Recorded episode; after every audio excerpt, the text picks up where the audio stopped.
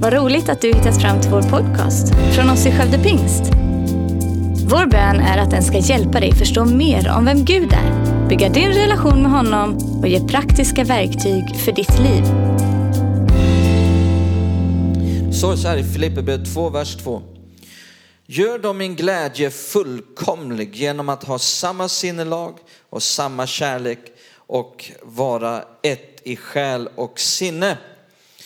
Ehm, under mars månad så har vi ju då ett speciellt tema som är Filipperbrevet. Och varje söndag så tar vi ett kapitel eh, i, i, åt gången då. Och eh, ett ord som hela tiden kommer tillbaka i Filipperbrevet på ett speciellt sätt är ordet glädje. Eh, och, och i varje kapitel så kan man se grundförutsättningar för att vi ska kunna ha den här glädjen som det talas om genom hela det här brevet. I kapitel 1 såg vi förra söndagen så handlar det om, om evangeliet och, och, och glädjen i evangeliet. Eh, eh, att det, det, finns ingen, det är en grundförutsättning, det finns ingen verklig djup sann glädje utan de glada nyheterna. Det säger sig självt. E- evangeliet. Och, och, och, nästa söndag kapitel 3 så handlar det om rättfärdiggörelsen genom tro. Det vill säga den rättfärdighet som kommer inte av en prestation hos människan själv utan en rättfärdighet som tas emot som en gåva från Gud. Och min vän, det finns ingen sann glädje utan den rättfärdigheten, den typen av rättfärdighet. Paulus säger i Romarbrevet kapitel 14 att Guds rike består i rättfärdighet, frid och vad då? Glädje i den helige ande. Så rättfärdighet kommer först, rättfärdighet, frid och glädje. Rättfärdighet kommer först, sen kommer frid och glädje. Eh, som är eh, ett resultat utav den här typen av rättfärdighet. Och vad motsatsen till rättfärdighet det är ju lagiskhet. Och, och det finns ju knappt någonting så surt som en lagisk kristen. Och de sprider sin surhet också. Eh, och, och, och sen kommer kapitel 4 och då handlar det om glädjen i generositet. Eh, eh, och, och motsatsen till generositet är ju snålhet. Och det finns ju knappt någonting så surt som en snål människa. Eller hur? Så, så gläd, eh, generositet är också en, en väldig grundförutsättning för glädje. Eh, och idag ska vi också se kapitel 2 hur det tydligt talas om en, en grundförutsättning för att kunna ha den här glädjen i sitt liv. Eh, och vi ser det här i kapitel 2, vi, vi läser det igen. Filippe 2.2. Gör då min glädje fullkomlig genom att ha samma sinnelag och samma kärlek och vara ett i själ och sinne. Det första vi ser är att Paulus säger, gör min glädje fullkomlig. Eh, det underbara är att Gud vill att du ska ha en fullkomlig glädje. Vet du vad? Gud är en glad Gud. Bibeln talar om den salige guden.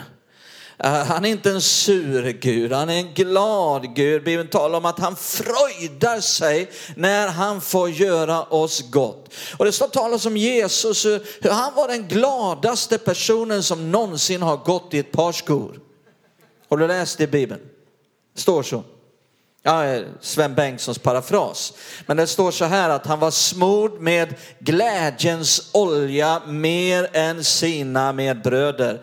Eh, eh och, och, det står att, att eh, i Lukas evangelium hur han fröjdade sig storligen. Och så sa han, min glädje ger jag er. Som han som var den gladaste personen som någonsin har gått i ett par skor ger dig sin glädje betyder att du kommer att bli glad. Eh, och, och, och sen står, säger Bibeln att inför Guds, ande, eh, inför, inför, inför Guds ansikte är depression till fyllest. Nej, inför Guds ansikte är fullkomlig glädje. Står det, psalm 16. Eh, och så står det Guds rike består i rättfärdighet, frid och glädje i den helige ande. Eh, man kan fråga sig vad består någonting utav och vad, vad består Guds rike utav? Alltså glädje är en substans i Guds rike som är så påtagbar och substantiell så du kan ta på det. Eh, så glädje är någonting från Gud. Han vill att din glädje ska vara fullkomlig. Och denna glädje, den är inte likt världens typ av glädje som ofta handlar mer om, om lycka. Lycka, det vill säga någonting som är beroende av omständigheterna. Eh, nej, det här går djupare än de själiska lyckokänslorna. Eh, Paulus han talar om att, att det är som en frukt utav din andes gemenskap med den helige ande och när det får kontrollera ditt liv så fylls du utav den här glädjen. Eh, det är en frukt som växer fram eh, och denna glädje påverkar ju naturligtvis då vår själ så att du känner glädje. Men det är då inte en glädje som är beroende av omständigheterna för den kommer inte utifrån och in, den kommer inifrån och ut.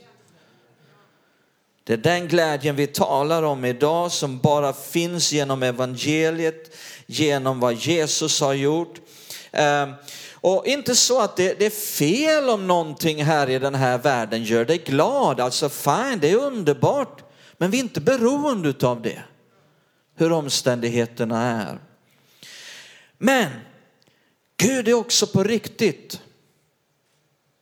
Han är en Gud som är på riktigt. Han förstår att det kan vara svårt att känna fullkomlig glädje om du inte får ihop ekonomin.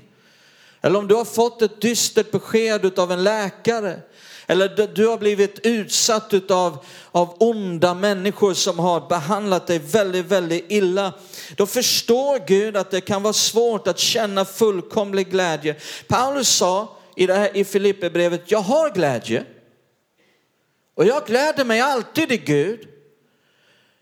Men så sa han, om ni Filippi inte håller sams så är min glädje inte fullkomlig.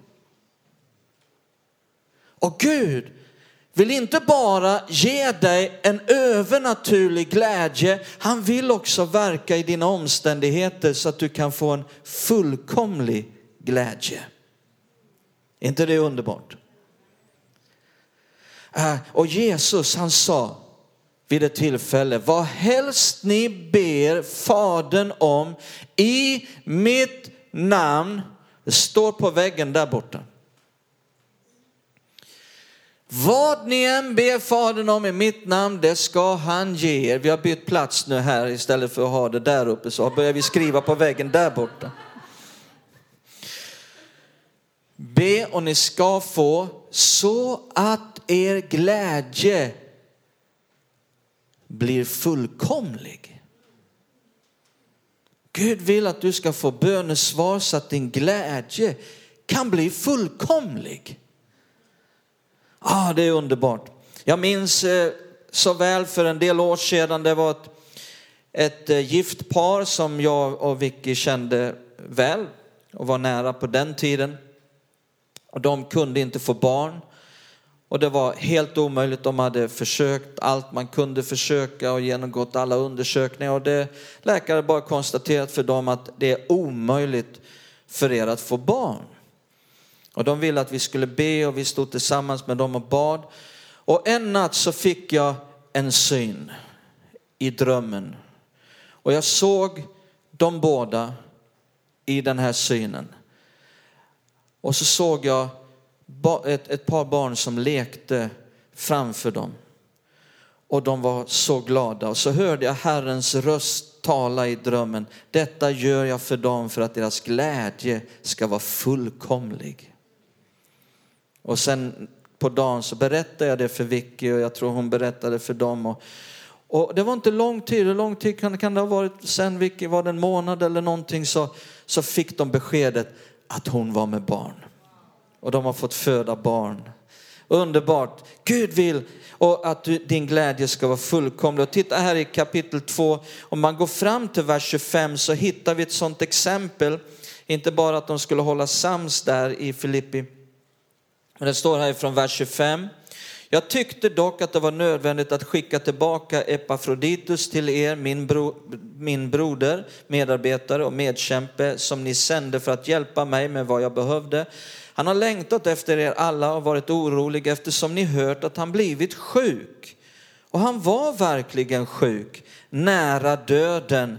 Men Gud förbarmade sig över honom. Är inte det underbart?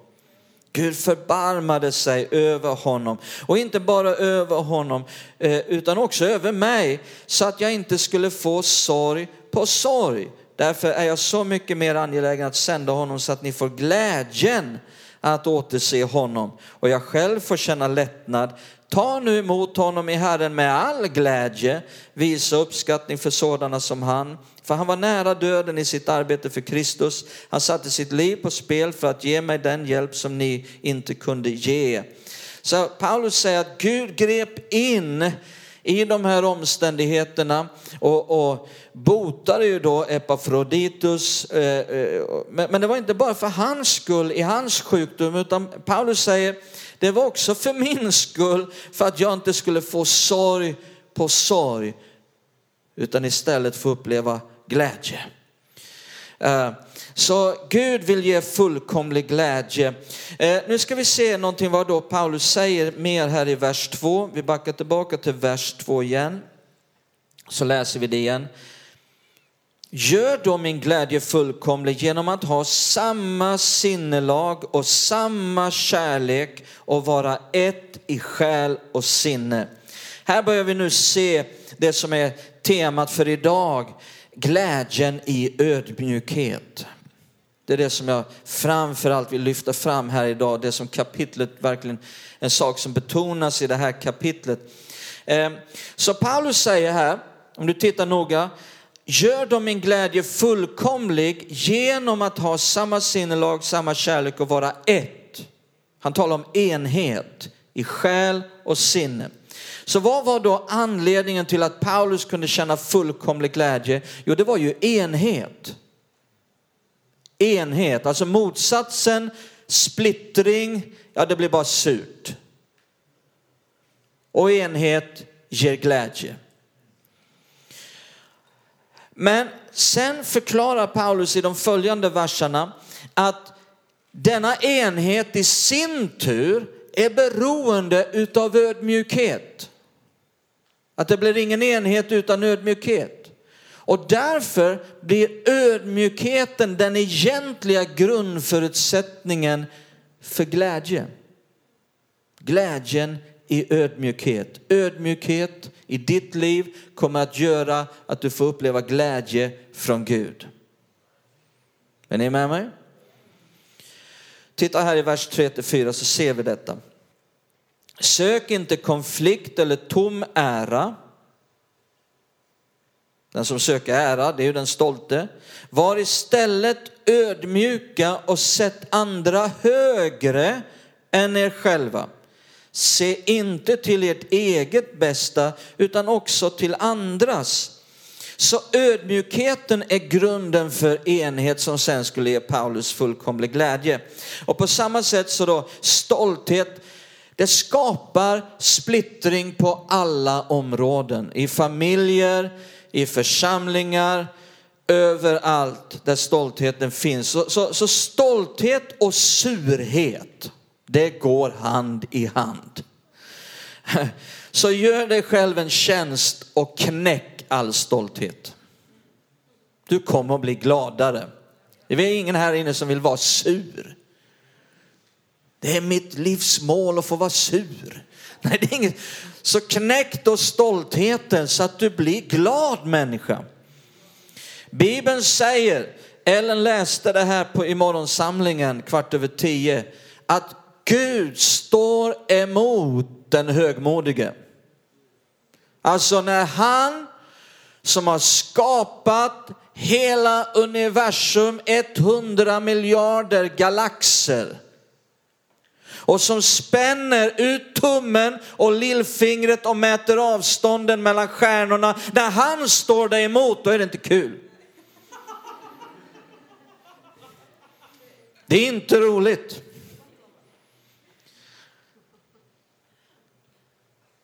Så gör dig själv en tjänst. Så varför är den stolte så sur då? Jag har flera anledningar. Det går åt väldigt mycket energi att vara stolt. Det går åt väldigt mycket energi att vara stolt, eh, högmodig. Eh, därför att man ska hålla upp en fasad, att visa sig bättre än vad man egentligen är. Att man har nått längre än vad man egentligen har nått, att man har mer än vad man har. Och då blir det alltid en mix av sanning och lögn. Och det går åt en väldig energi att se till så ingen kommer bakom den där fasaden och avslöjar hur det egentligen är. Den stolte blir sur därför att han, det går åt en väldig massa energi för han kan ju aldrig be om hjälp. Utan ska klara allting själv. Den stolte är upptagen energiskt med att ära sig själv, ta åt sig äran för saker man inte ens har gjort och se till så ingen annan får äran.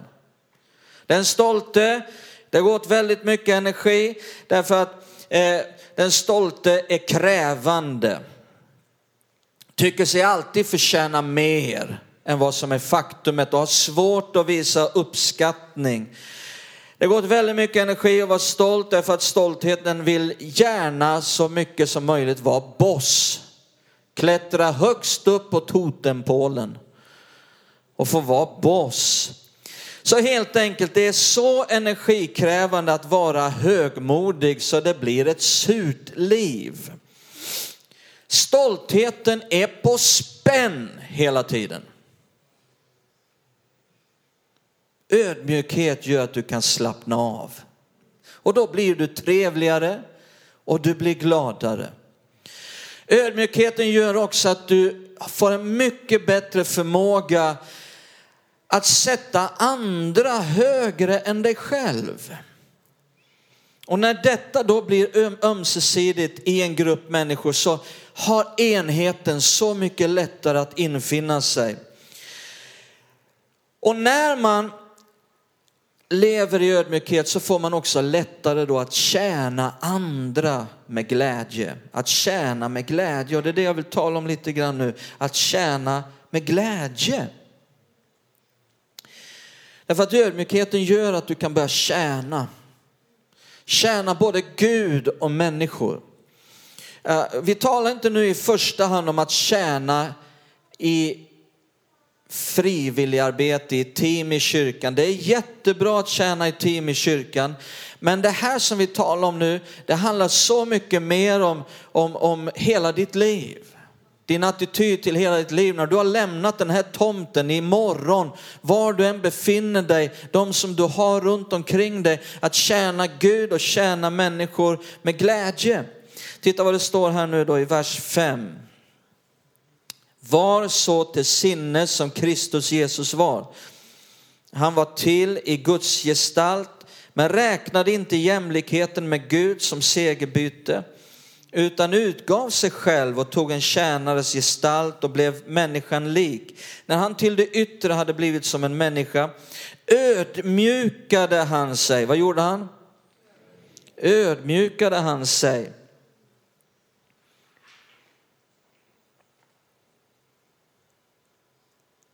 Och blev lydig ända till döden, döden på korset.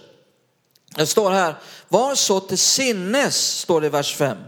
Var så till sinnes som Kristus Jesus var.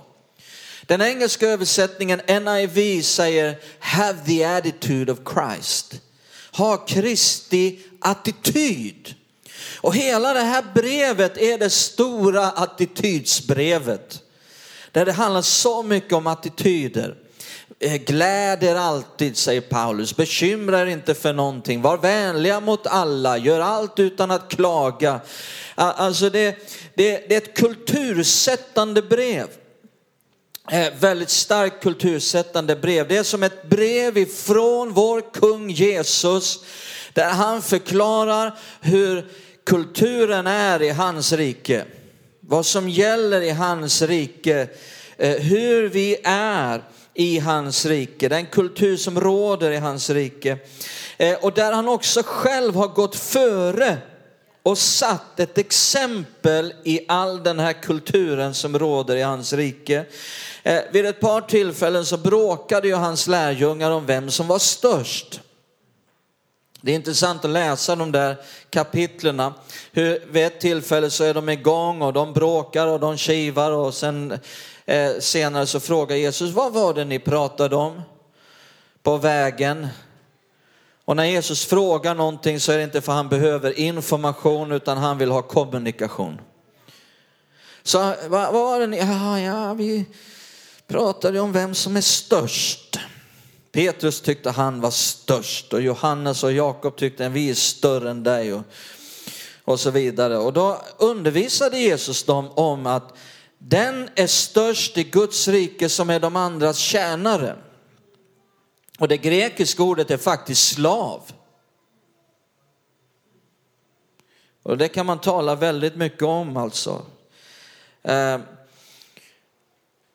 och, och sen gick det ju bara ett kapitel så var de igång igen. De fattade inte första gången. Ett kapitel senare så är de igång igen och bråkar om vem som är störst. Och Jesus får hålla samma lektion en gång till. Uh, och, och, det grekiska ordet här, om man, om man tittar här i vers eh, 7 så står det att Jesus utgav sig själv han utgav sig själv, står det i vers 7. Eh, det grekiska ordet för utgav där är keno, vilket betyder tömde bokstavligen. Och Helge Åkessons översättning översätter faktiskt med att han uttömde sig själv. Så en tjänare i ödmjukhet är en som är tom på sig själv. En som i ödmjukhet tjänar är inte någons, alltså ödmjukheten gör inte att du tänker mindre om dig själv eller har låga tankar om dig själv. Du har helt enkelt inga tankar om dig själv. Det är en väldig skillnad. Ödmjukhet gör inte att du har låga tankar om dig själv. Det är inte ödmjukhet. Ödmjukhet, min vän, det är alltid att underordna sig Gud. Vad han säger. Det han säger att du är i Kristus. Det är inte ödmjukhet att då säga emot Gud när han har gjort dig dyrbar, när han har gjort dig underbar. Att du är en kung, du är en präst i Kristus. Inte i dig själv, men i Kristus. Ödmjukhet är alltid att underordna sig vad Gud säger. Så ödmjukhet är inte att ha någon falsk ödmjukhet och gå runt och ha låga tankar om sig själv. Det är att ha inga tankar om sig själv. Det är inte att tänka mindre på sig själv, det eller, eller om sig själv, eller vad är det man säger? Mindre om, hjälp mig Vicky. Ödmjukhet tänker inte mindre om sig själv men mindre på sig själv. Är ni med? Ja. Man tänker inte mindre om sig själv utan mindre på sig själv. Det var väl bra sagt va? Så en tjänares främsta intresse är inte sig själv utan andra. Och framförallt de som ska vinnas för Guds rike. I en kyrka måste det vara så att vårt främsta intresse är inte mig själv och mina preferenser och faktiskt kanske inte eh, eh, eh, det är andras intresse. Men framförallt de som ännu inte är med. De har vi på vårt hjärta. De som ska vinnas för evigheten. Den som då har svårt att tjäna med glädje, det är den som bara vill vara med och ställa upp när allting formas efter de egna preferenserna, hur man själv tycker att det ska vara. De har alltid svårt att tjäna med glädje. Men vi kan inte vara en kyrka som tillmötesgår allas tyckande. Det blir omöjligt. Eh, så en tjänare kan lägga åt sidan de egna preferenserna för att det finns någonting större, någonting viktigare som faktiskt pågår. Det sista jag vill visa här, det är att Paulus han hade en fantastisk attityd av att en bestämdhet att inte låta något stjäla hans glädje.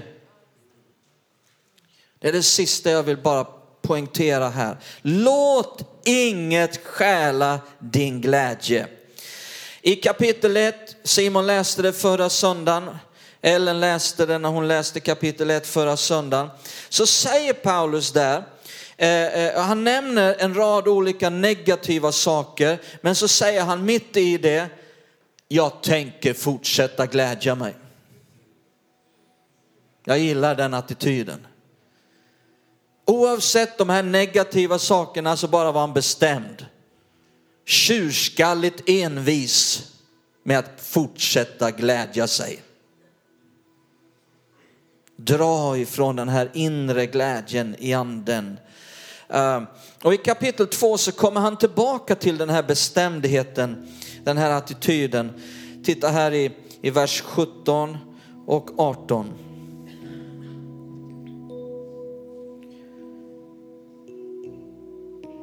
Och säger han, ja även om mitt blod skulle utgjutas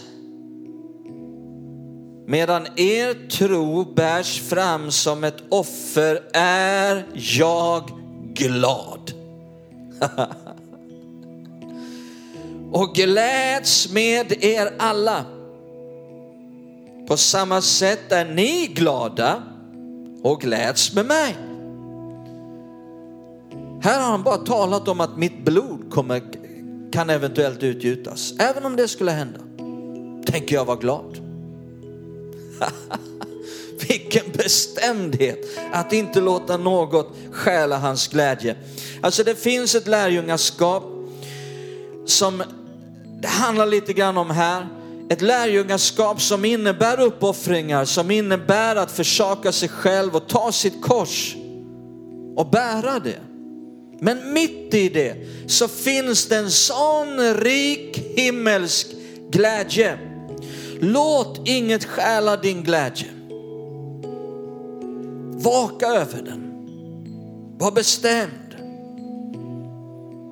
Besluta dig för, jag tänker glädja mig. Oavsett vad. Inget ska stjäla min glädje. Ja, lätt för dig att säga Paulus. Nej, vänta lite. Vilka skriver han till? Filippi. Församlingen i Filippi, vad hände när han var i Filippi? Han och Silas blev kastade i fängelse. Misshandlade, kastade i fängelse. Och där, vid midnatt står det, vid midnatt, den mörkaste timmen på dygnet, i den innersta, bortersta, djupaste, mörkaste fängelsehålan, där satt de fängslade och då står det att där sjöng de lovsånger. Wow! Halleluja! Och så står det de andra fångarna hörde på dem. Jag tror de tänkte, vad är det för några galningar som har kommit till Filippi stadsfängelse i natt? Ja, de är fortfarande berusade, de tog dem på puben. De har inte fattat var de är, de tror att de fortfarande är på puben. Men imorgon kommer de att vakna upp och inse var de är. De andra fångarna hörde på dem, det fanns en till som hörde på dem. Vars tron är himlen vars fotapall är jorden. En lovsång steg upp till honom. Och den var så dyrbar, den var så underbar så han började stampa takten. Gud började stampa takten. Och till sist så var han så med så han stampade takten så hårt så det kom en jordbävning rakt igenom hela Filippi stadsfängelse. Och alla bojor föll av och alla dörrar for upp och det blev frihet. Glädje ger frihet, glädje ger styrka. Och det är det som är, när du tappar din glädje, när du förlorar din glädje så blir du svag. Själva styrkan som kristen ligger i glädjen. Eh, Simon läste förra söndagen ifrån Nehemja att fröjd i Herren är er starkhet. Så själva styrkan, styrkan i ditt vittnesbörd som kristen, det ligger i din glädje. Tänk efter liksom om någon skulle komma hem till dig, knacka på din dörr, du öppnar, då är det en som står där och säger Tro på Jesus så blir du glad. Då blir du lika glad som jag. Alltså vem skulle vilja ha med det här att göra? Utan liksom styrkan i ditt vittnesbörd, styrkan i, i ditt liv som kristen. Din starkhet ligger i din glädje. Och när du tappar den blir du svag. Och därför står det på flera ställen i Nya Testamentet när Paulus, när Jakob, när de andra talar om prövningar och svårigheter i våra liv så säger de se till och glädje när ni kommer i alla pröv, massa olika prövningar. Ta med er glädje, se till att ni gläds. Det är det som gör dig stark i prövningen. Jag menar du kan ha en prövning, tänk en morgon du vaknar, ska till jobbet och så är det stopp i toaletten. Kaffet är slut. Frun är på grälhumör. Du kommer ut, halkar i hundbajs.